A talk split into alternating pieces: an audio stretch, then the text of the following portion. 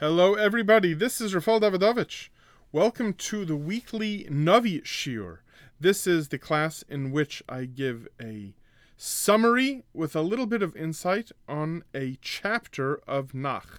We are now up to Sefer Shoftim Perek Ches, which in English means the Book of Judges, chapter 8, which is an extremely important chapter in that it sets up the, sets the stage for a number of major themes of the book of Judges, and really a major theme of the whole Bible, frankly. Let's jump right into it. We are still in the middle of the story of Gideon. Gideon. Gideon has taken charge and has uh, started a strong victory against the invading Midianite and Amalek forces. However, we now reach our first problem. He has killed two of the five kings of the Confederation of Midian, but the war is not over. And since the war is not over, there's still a lot of war of work to be done. One of the challenges he has is that the tribe of Ephraim is upset that they went about, meaning that Gidon and his tribe of Manasseh went about fighting this war without the consent and cooperation of Ephraim. You might wonder why is Ephraim's cooperation necessary? Because, as you might remember from the Torah, Ephraim and Manasseh are brothers. They're both sons of Yosef, and according to the blessing given by Yaakov to the brothers, Ephraim would be the pre uh, would be the more prominent um, half tribe in the leadership role in any decisions between Ephraim and Manasseh. So for Manasseh to act independently in that political sense of war without Ephraim's consent and permission was seen by Ephraim as being an act of treason. But handles, handles that masterfully, and he grants Ephraim the uh, the right and he does not step on their toes, and he says the right words, and he says, Look, we in Manasseh were nothing compared to Ephraim, and he, imagine, he manages to calm Ephraim down, which will be contrasted with a later judge who totally messes that up and fails at that message entirely. The next thing that Gideon does, which is extremely important for the rest of the book, is that he then, as he is traveling across the Jordan to go and catch the Midianite kings, he asks the people in the towns of Sukkos and Pnuel, which should sound familiar as these were towns, areas that Yaakov Avinu, our forefather Jacob, traveled as he was going back to the Holy Land after his 20 year stay with Lavan. He asked these towns for uh, support, for food, basically taxing them, asking them for money to help fight the war and to say, you know what, you haven't defeated them yet. We don't owe you anything. And Gideon says, well, if Hashem hands them over to me, I come back here, you will be in big trouble.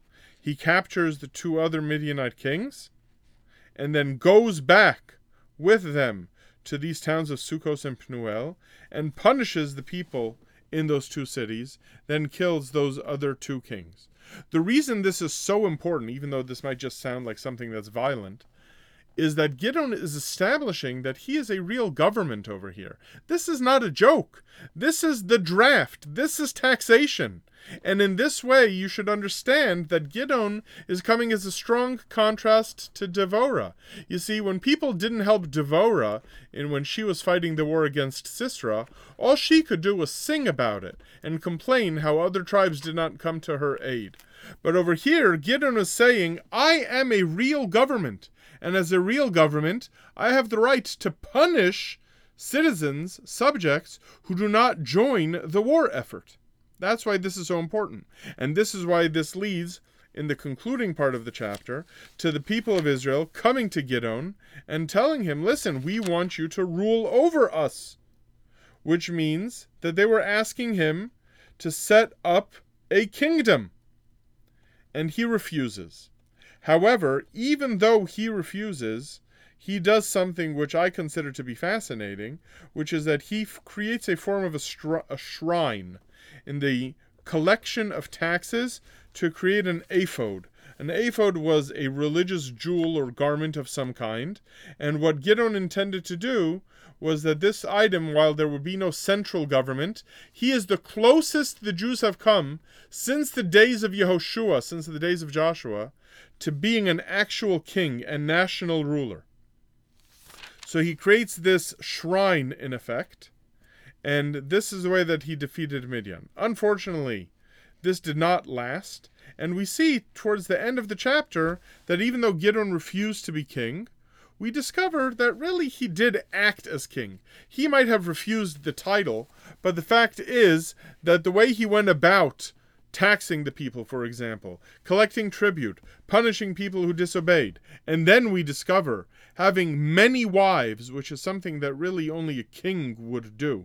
Even though the Torah allows polygamy, the grand kind of polygamy that Gideon engaged in was only the kind of polygamy that was reserved for kings.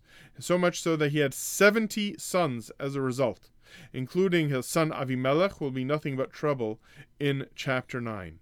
So here we conclude chapter 8 by hearing about how Gideon came so close to being the first proto king since Yehoshua but his gains ended up not lasting because the jewel that he created to honor Hashem ended up being used as a form of uh, idolatry.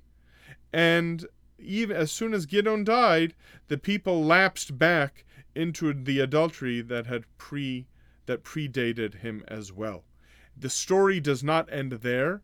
We will continue the rather tragic ending to the story of Gideon in our summary of chapter 9.